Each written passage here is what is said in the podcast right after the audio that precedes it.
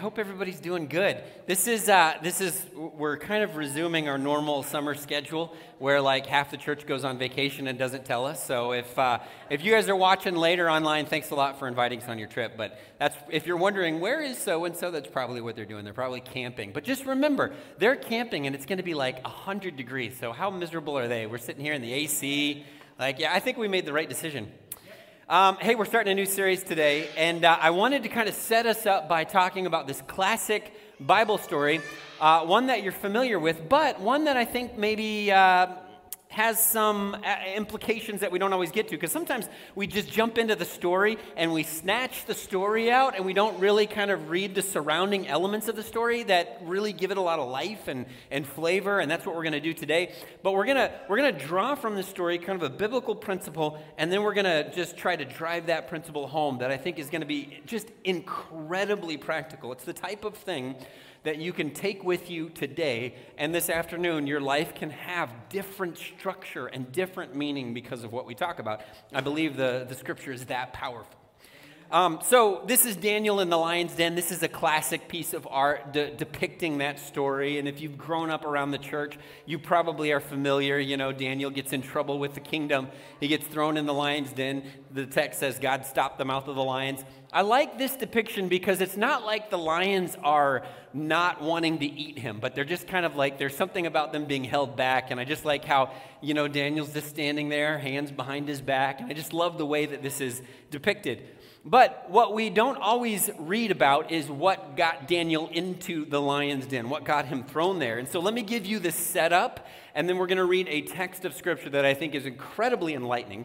But the setup is Daniel is a uh, he's a refugee, or and maybe maybe that's not the right word, but he's, a, he's, a, he's an exile who has been, an, he's an oppressed person who has been taken, uprooted from his own country and replanted in this brand new country. So this is something, something different, something new, but he gets himself noticed by the governing authorities. There's something about who he is, his qualities, his character, his habits. There's something about him that draws attention, and he gets himself a government job.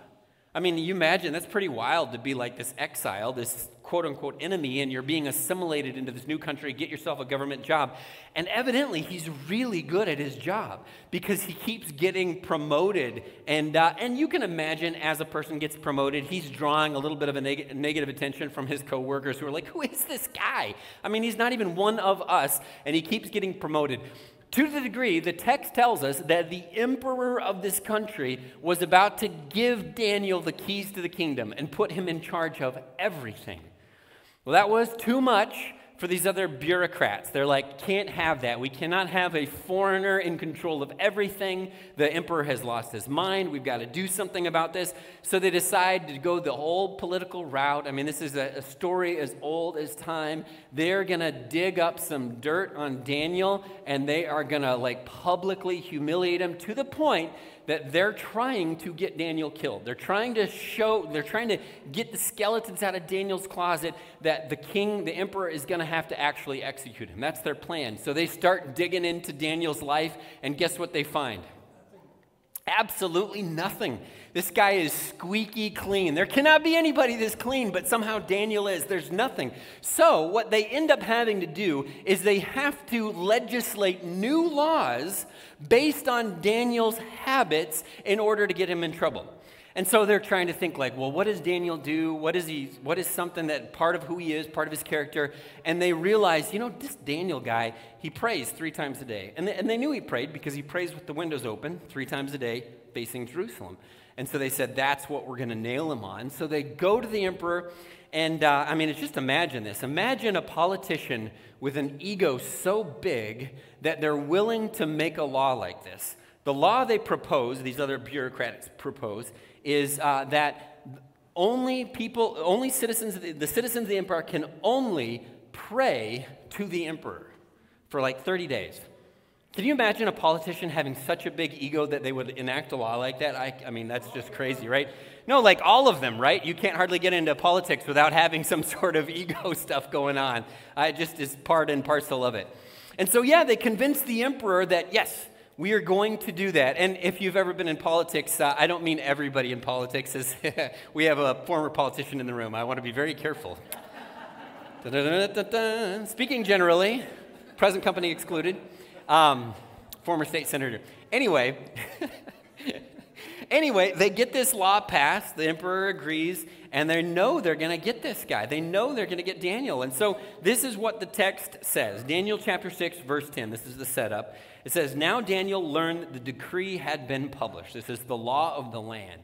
He went home to his upstairs room where the windows opened toward Jerusalem, reminding him of his home, of his God, of the temple.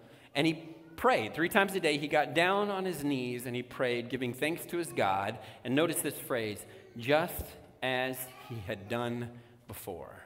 Just as he had done before. This new law didn't change a thing for him. Now, this is interesting because when I read this text, as, as, especially as a kid, but even now, I'm even more confused because I thought, well, you know, of course Daniel kept doing that because he was required by law to pray three times a day with his, his windows open toward Jerusalem, right? But you read the Hebrew Bible, there is no law in the Hebrew Bible that requires anybody to pray three times a day with their windows open toward Jerusalem. This was Daniel's routine. This was his habit. This is just what he got up and did. This is what part of his day. And I find that fascinating because why didn't he just adjust his routine slightly? All he had to do to avoid the lion's den. Now, by the way, we know the lion's den worked out. We know it made for a great story and a great painting. We know everything worked out. But he didn't know that. He thought he was going to get executed by lions. I mean, that would be a rough way to go. All he would have to do to avoid that fate was just to close the shutters. That's all he would need to do. There wasn't any cameras. There wasn't any, that's all he would need to do. Or all he would need to do is uh, just pray quietly. He doesn't have to verbalize it. He doesn't have to pray out loud so anybody can hear. He could just close his eyes. And then if somebody says, hey, are you praying? He could be like, no, no, no, just meditating. It's all good. Leave me alone. He doesn't have to, he doesn't have to verbalize his prayers out loud, which was a common practice, by the way, in, in, uh, for Hebrew people. And he doesn't have to have the windows open. He doesn't have to do it three times a day, but he doesn't change. Why didn't he just change his habit? I mean, he could have avoided all the trouble. Why not? Why not? It's not that big of a deal. Just a little habit, just a little routine. Just change it. What's the problem? Um, a couple weeks ago, maybe a month ago, I realized something pretty significant about myself. I realized that for about 20 years, every single day, without exception, I have had a cup of coffee. As we know the Bible says, drink coffee every day without fail, right? No, I mean, I, I think this is pretty surprising to think like, wow, for 20 some years, there was some point in my life where I'm like, I'm going to give this coffee thing a try. I did not like it the first time I tried it, by the way. It was not good. You really have to muscle through the first few weeks. And then at some point, it became this habit where I will literally rearrange my schedule around having a cup of coffee. If I need more time in the morning, I will set my alarm earlier. Some of you are having your cup of coffee right now. If I need more time, I'll set my alarm earlier so I can wake up and I can go through my routine of making coffee and having it. If I wake up in the morning and I realize that I don't have coffee and I'm a guy who does like creamer, I put half and half in it. I know that makes me a wimp, but whatever. That's just the way it is. Accept me as I am, love me or leave me. Anyway, I'll put a little cream in it in the morning. And if I wake up and I find out that I'm out of coffee grounds or I'm out of creamer, I will get in my car and I will arrange my travel schedule in order to get coffee or in order to buy creamer. I arrange my day. When I go on a mission trip to Mexico, like we did earlier this summer, guess what? We go to the store, and one of the first things that we buy to make sure that we have it in the houses for the morning coffee. Yeah, when I go up to camp, guess what I bring with me? Because camp coffee is so awful that it just can't even be considered coffee. Guess what I bring with me in order to have it every morning at camp? Coffee and a coffee maker in this case you know like my whole the whole setup like for 20 years no matter the circumstances no matter the situation there is nothing else in my life that is not essential to my life like breathing and sleeping that i have done so consistently for so long. I should get some sort of award. And some of you are like 20 years is child's play. I've been doing it for 80 years and look at me still going strong. Five heart surgeries but still going strong I mean, it's kind of amazing when you think about it. it, it, it's kind of crazy, right? Crazy? Is that fair to say? Crazy? Some of you are like, yeah, you guys are a bunch of dopes. That's why I don't drink coffee. I could not roll my eyes harder at people like you because for you, it's just something else.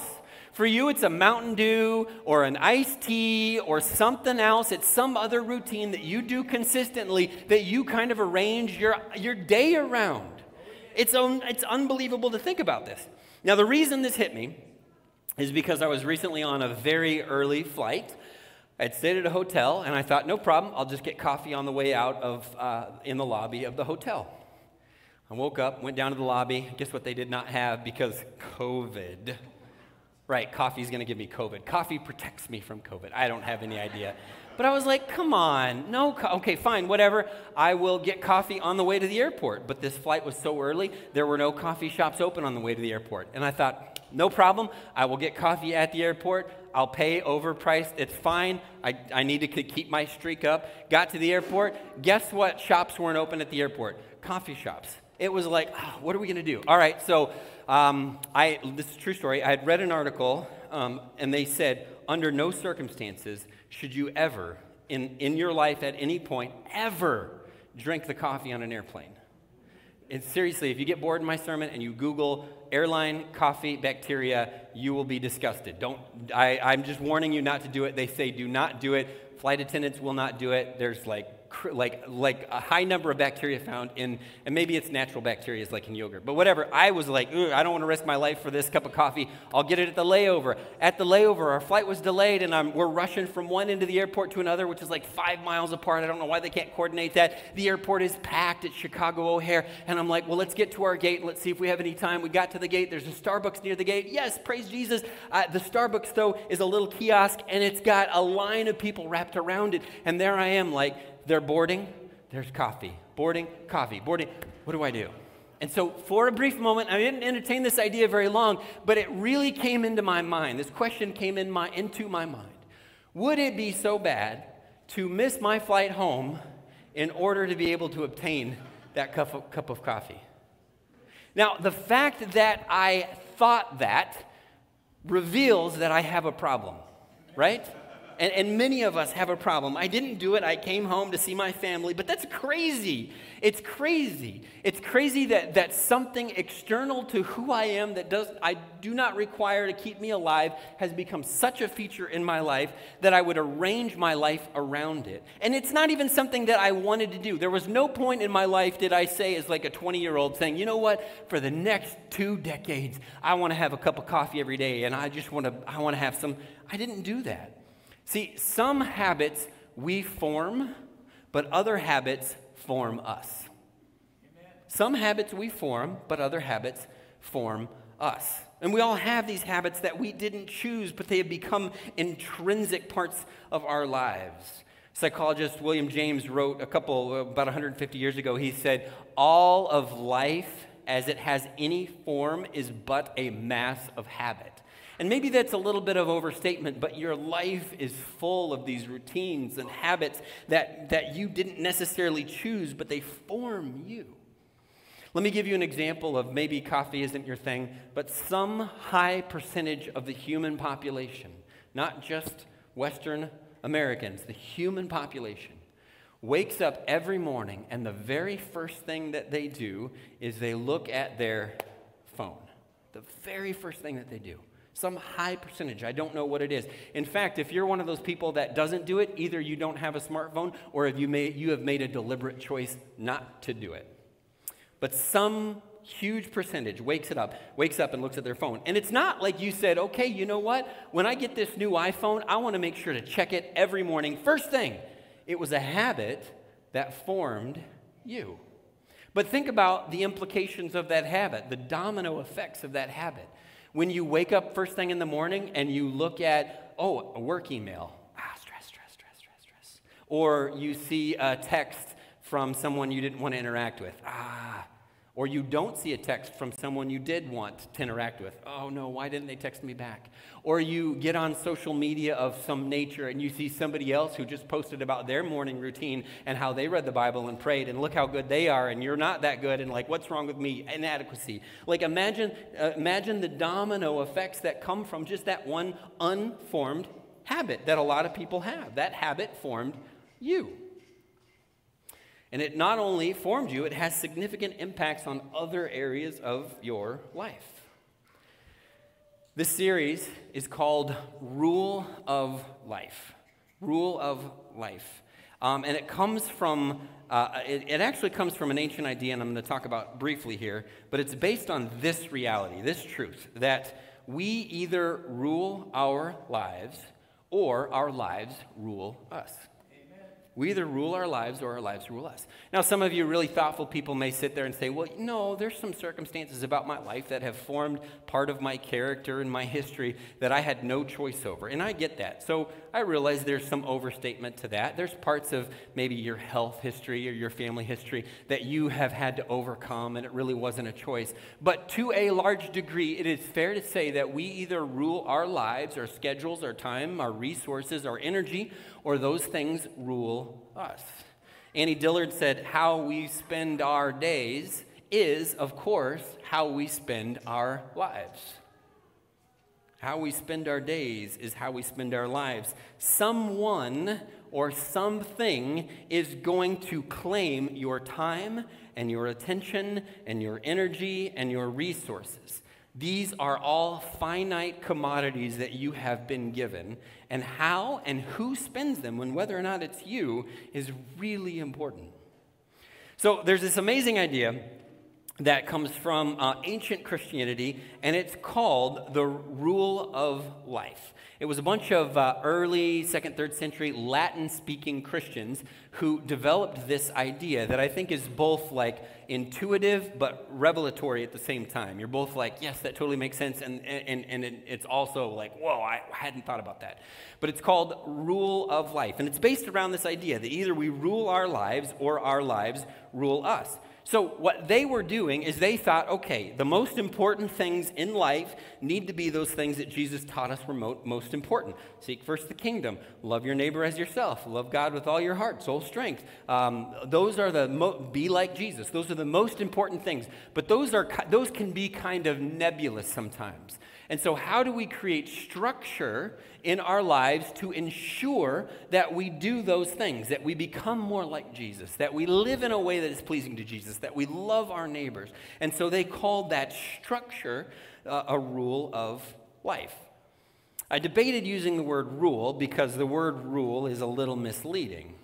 I think most of us have a little bit of a default idea or definition that rules are regulations that limit our behavior. We think of a rule as regulations that limit our behavior. So, like when you go to the zoo and they have a sign that says, don't pet the tigers, like, what if I want to pet the tigers? Like, or you see a sign that says, you know, pick up your trash, don't litter. Like, well, what if I want to litter? You know, like you're cramping my style. What if I want to do those things? And I know that we've been conditioned in a society not to do some of those things, but generally speaking, we think of rules that limit our behavior, and sometimes it's arbitrary, sometimes we agree, sometimes we don't. But they, we think of them as regulations that limit our behavior.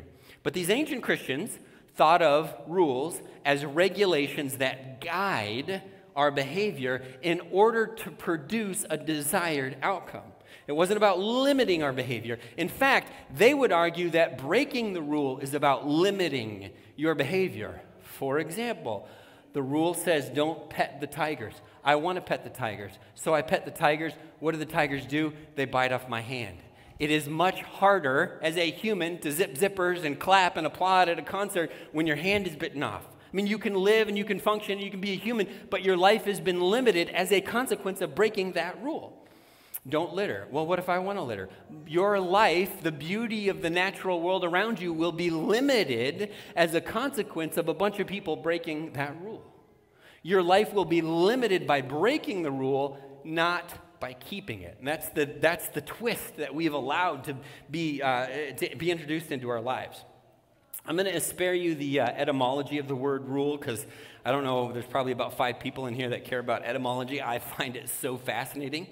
But I'll, I said I'll spare you, but I'm going to give you the brief definition. Rule comes from the same Latin word as we would get the word trellis. Trellis. You guys know what the word trellis is. I've got a picture in case you're like trellis. This is actually from our community garden outside. I took this picture this morning. This is a bunch of vines of. I, I don't know anything about gardening. Somebody could say, "Hey, uh, what kind of tree is that?" And I'd be like, I, "I know about two trees. I know like pines, and that's it." So I don't know. This could be a pine tree for all I know, right? I know it's not a pine tree, but this is some kind of vine, right? Anybody shout it out what it is? Anybody know? Huh? It's a cucumber. Okay, I had no idea. Cucumbers, right? So uh, we'll just take your word for that because really nobody knows. You could just be making it up. So this is a cucumber tree, plant, vine, whatever, and it's been given structure in order to grow in a healthy way. So the, the, the goal isn't the structure. The structure allows the cucumber plant to grow in a way that is most healthy. It's, a, it's this trellis. The, the important thing is the vine, but the trellis, the rule, the structure gives it the ability to grow where otherwise it would just grow along the ground and maybe get destroyed by animals or other plants would grow or weeds or it'd get stomped on. The trellis gives it structure to grow in a healthy, whole way. That's good. And, and, the truth of this is, and the truth that these ancient people understood, is that goodness in our lives, good outcomes in our lives, require guidance. Goodness requires guidance. Parents, you know this. You have had to guide your children because they will make choices that are not in their own best interests. So, for 18 or so, or maybe much longer, maybe for 43 years, you have guided your children in order to help them make better choices so that their life won't be limited in other ways. Goodness requires guidance. But, but even if you, you know, kids aren't your thing, I mean, everybody in this room, I'm assuming, almost everybody, has had an alarm this week that they set for something. Maybe it was to wake up, maybe it was to remind them of an appointment or whatever, but you set an alarm. There was something that you needed to do that required you to be conscious before your body wanted you to be conscious. And so you had to set an alarm, a rule, a trellis, in order to assure the outcome you wanted because you've all been in a situation where you overslept and maybe you missed a flight or you were late for a job one too many times and you lost that job or you're in a panic or you don't get your coffee or whatever it is that you that are a consequence of breaking that that trellis breaking that rule. You're not the best version of yourself. Has anybody ever been late for something and you mistreated your family members solely because you're late? Oh, yeah. yeah you're not the best version of yourself. And so, in order to help guide goodness, you set an alarm so that you had plenty of time to prepare and be ready. And if you were like my family, uh, my mom in particular, you got to the airport about 12 hours before your flight left because you didn't want to be late. It's a, it's a trellis. She just said that's not true, but she does not recall the trauma that I experienced. So it's easy to think about, okay, yeah, alarm, oversleeping, I get that. It's easy to think about that because the consequences of oversleeping can be kind of steep. You miss an alarm. The point isn't the alarm. You don't live for the alarm, but you set the alarm so that you can go on vacation, so that you can keep your job, so that you can be work on time. That's the goal. And you have set the trellis in order to keep the goal. That's the rule of life. That's the idea of the rule of life. I think it's fair to say that we all have unruly areas of our life. Maybe it's your marriage, finances, spirituality, health, parenting, friendships, character. There's these areas of your life where your life is growing in unhealthy, chaotic ways. And, and there is a problem, and you don't know how to fix it because you don't like the way it is.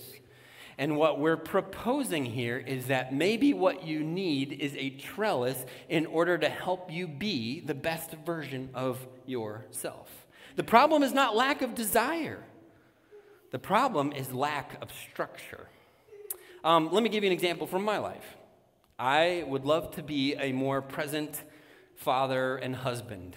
I, I hate it when I'm at a playground and I see a, like a distracted parent on their phone pushing their child, but not really pushing their child, and their child's annoyed. You know, it's so frustrating. And then I hate it even worse when I see that sort of thing in myself. I, I hate that when I get distracted by something just ridiculous that is not going to matter to me in about two minutes, but I neglect the person right in front of me because of that thing. I hate that. I hate that. That's something I don't want to do, but I discover that I still am often distracted or tired or anxious and trying to like make something happen that doesn't need to happen. So maybe maybe it's something like that. Maybe for you, you you you just like for years you've wanted to connect with God more deeply on a regular basis. But then every morning you hit snooze, hit snooze, hit snooze, and then you're in a panic rush right out the door. And you just can't seem to overcome that gap between what you want, what is in your heart, and what you are doing. Maybe you want to be financially generous. And you wish you could be one of those people that just has something to give whenever there's a need, whenever you hear or even anticipate needs and just be able to, to pre anticipate what people need. But then at the end of the month, it's just always tight. It's just always difficult to find that and make that happen. And so, what we're talking about with the concept of the trail is the concept of the rule of life. It's aligning our habits with our hearts. Now, there, there, you talk about this idea, especially particularly the idea of habit, and there's been this proliferation of books over the last probably five years or so about habits. Charles Duhigg, The Power of Habit, James Clear, Atomic Habits, things like that. And so our, our world is waking up to the idea that habits are really powerful. And so it could seem like, Patrick, is this even a scriptural idea? Once you start to recognize this concept, not just strict obedience, but the structure of obedience, you see it all over Scripture. For example, you see in Daniel chapter 6, verse 10, that Daniel, despite the decree, opened his windows toward Jerusalem and prayed three times a day. Despite the fact that the consequence for doing so was death. Why would he do that? Because he had created a rule of life that enabled him and God to connect constantly on a daily basis that was part of the structure of his life. And Daniel understood that to violate that, the consequences of violating that rule of life were greater than the consequences of violating the king's decree. That's why. That's why he continued to do it. But this idea is actually all over Scripture. For example, in Luke chapter 22, verse 39, this is the last night of Jesus' life. I mean, if the doctor tells me, Patrick, you got 24 hours to live, I think I'm changing things up. Like, ooh, there's some stuff I haven't done yet. But you know what Jesus did? Last night of his life, Luke chapter 22, verse 39, Jesus went out as usual. to the Mount of Olives. Can you imagine constructing your life in such a way that you don't change a thing if you have 24 hours to live? Wow. He went out as usual. The word there could actually be translated custom, like in a culture, a custom. It was his custom. He just did what he always did. He went out as usual. Um, there's another verse in Hebrews chapter 10, verse 25, that's maybe a little more familiar, but it just is this admonition to not give up meeting together as some are, is, are in the habit the custom of doing, but encourage one another. Don't develop that habit. Don't develop that rule of life that allows you to be distant from other believers and, and lack the ability to offer them encouragement. And all the more as you see the day approaching.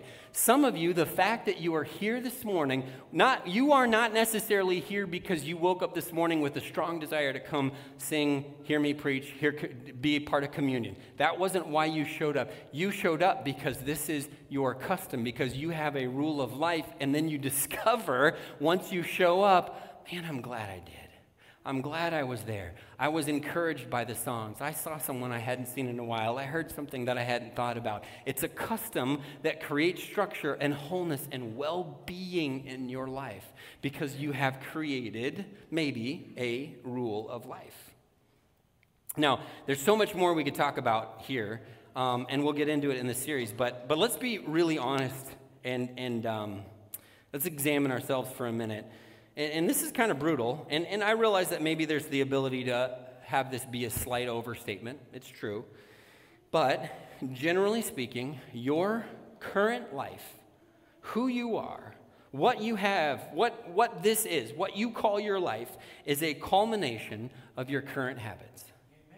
Amen. If you are really proud of everything in your life and there's nothing you would change, and if you were given 24 hours to live, you would just keep it on just as exactly as you are, wonderful. I love that. That's awesome. Good job. If there are some things that you know need to change, If there are some parts of your life, some things that are difficult or tricky that you know, or things that the Spirit is calling you to do or develop, or there's more potential that you have, then maybe we need to start thinking about the trellis, about the rule, about the structure of our lives and what that is actually producing. Um, I think a lot of us maybe struggle with the concern that if we were to give our lives too much structure, I'm, I'm a spontaneous guy. I discovered this actually, discovered it. I've known it for a long time. I'm spontaneous. The other members of my family are not spontaneous. And so when I'm spontaneously want to go do something, and uh, what, what do you think that the rest of my family was like, hey, let's go on a road trip right now, let's go. What do you think they want to do? Not have any part of it at all. They like to like give a little advance warning. That's not me at all. I like the spontaneity. And so, so when I think about rules and structure and routines and habits, I'm like, ah, I don't like it. I'm going to miss out on life. I want the ability to just go do what I want to do when I want to do it. I don't like this idea of structure and routines and waking up early and all. I don't know. I don't like that. I, I feel like I'm going to miss out on something if I allow my life to be taken over by routines and structures. Even if they're good, even if they produce godly habits, I'm, I'm worried that I'm going to miss out on something. We have a uh, Boy Scout troop that meets here in our building. Um, and I'm, I'm involved with it. I don't know how exactly, but I have to meet with the Boy Scout leader every once in a while and, you know, just check in and see how things were going. Uh, I've never done Boy Scouts or anything. I'm like the least qualified, but he somehow reports to me in terms of the structure. And uh, so the other day, he was talking about a pre COVID trip that he and the Boy Scouts had taken, a road trip. Uh, they were going to go camping in, in uh, North Dakota, which, as we all know, is the vacation destination of a lifetime and they were they were going to go. I guess if you're going to rough it, might as well go to North Dakota, right? Right, Alex? Yeah. Um, so he had taken uh, he had taken a bunch of boys. They had met here, you know, a bunch of teenage boys heading up to North Dakota. They le- they left late in the evening, and their first stop was a hotel. I mean, the kids had already had dinner and everything. First stop was a hotel, and then they went and got breakfast the next morning at a fast food place.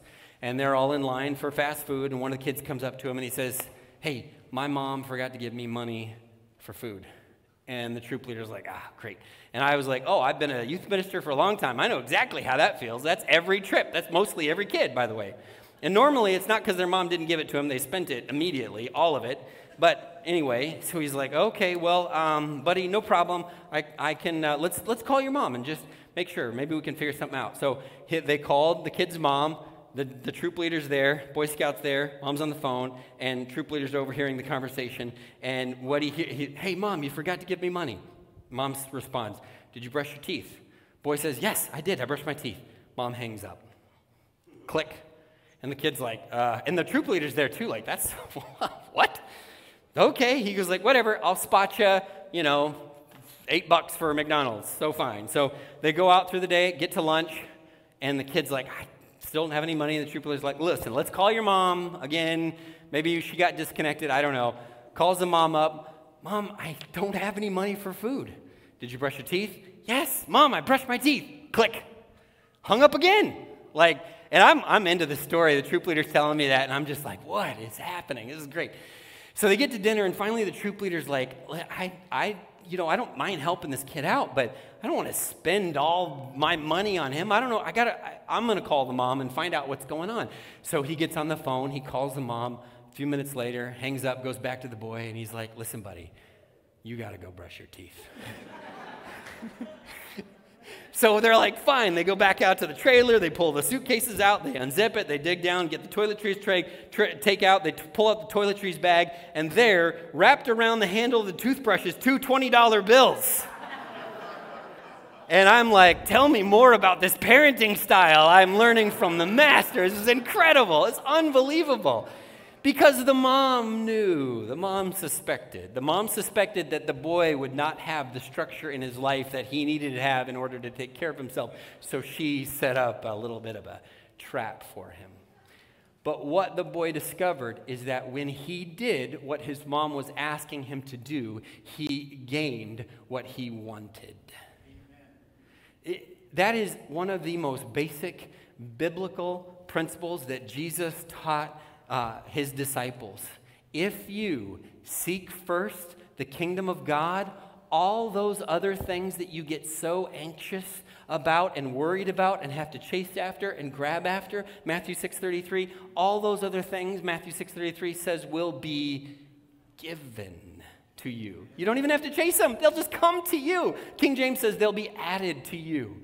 If you put this obedience and this structure and this, this way of Jesus first, all those other things will come to you. That's, that's a promise that takes a tremendous amount of faith to believe. But you know what? I just think back over my life and I think about, you know, the most generous people I know, where gener- generosity is just like who they are, part of their personality, they never struggle with money. They're, they give it away right and left. And I'm not saying that they have more than anybody else, but money has just ceased to occupy their time and attention. They, they've separated from that. They just don't struggle with money. It, it, it almost seems like they just live life and God gives what they need to them. Amen. You know, the people who are most attentive to others and give they don't they don't treat people as interruptions but they treat people as humans that need love and attentiveness. Those people they, they seem to somehow have all the time in the world. And me when i'm just trying to get to the next thing and somebody's in my way and i got to get to the next thing i feel like i'm always running out of time. Why is that? It's almost as if those people put what god said to put first and everything else was added to them given to them now, in this series, there's going to be so much that we talk about, about how we structure our life, and, and there's so much that we couldn't add this morning that I would love to get to, and we'll get to starting next week. In fact, next week, we're going to talk about one of the main structures, one of the main habits or routines that affects everything else that we don't even realize is a habit that we have to get right and we have to figure out. We're going to talk about that beginning next week, and I encourage you to come back. Uh, but for now, let's remember that those good things in life, God knows what He's doing. God knows what He's up to. I remember, I remember when I was, uh, uh, when my daughter Taya was a little bit younger, a little bit younger, quite a bit younger. We had walked into um, a store, and I had forgotten my credit card. And I had done something to Corrine. I had said, "Oh, Corrine, I forgot the credit card." You know, I, you know, ah, that's so frustrating. And Taya was probably four years old, and she was just—you could see the worry and angst, like, going to pay for this? And I'm like, oh, sweetie, that's, that's not your problem. Mom and dad will figure it out. We'll figure it out. You don't need to take on that concern, that worry. How much of four year old Taya are we? Like, how are we going to do this? How is this going to work? Is it going to be possible? Worry, worry, worry, worry. And God says, listen, if you just pursue the things I'm asking you to pursue, all those things will happen. They'll happen. I know it takes faith, but they'll happen. So let's pray, and then I encourage you to stick around uh, for this series because I, I th- for me, it's been helpful to prepare and study, and I think it'll be helpful for you as well. Let's pray. Father in heaven, we're grateful for a few moments to gather together and to restructure our lives, to reorient ourselves towards Christ. And, and Lord, we know that there are so many things demanding our attention, demanding our money, demanding our energy and resources. But God, help us direct those things in the way that you have called us to.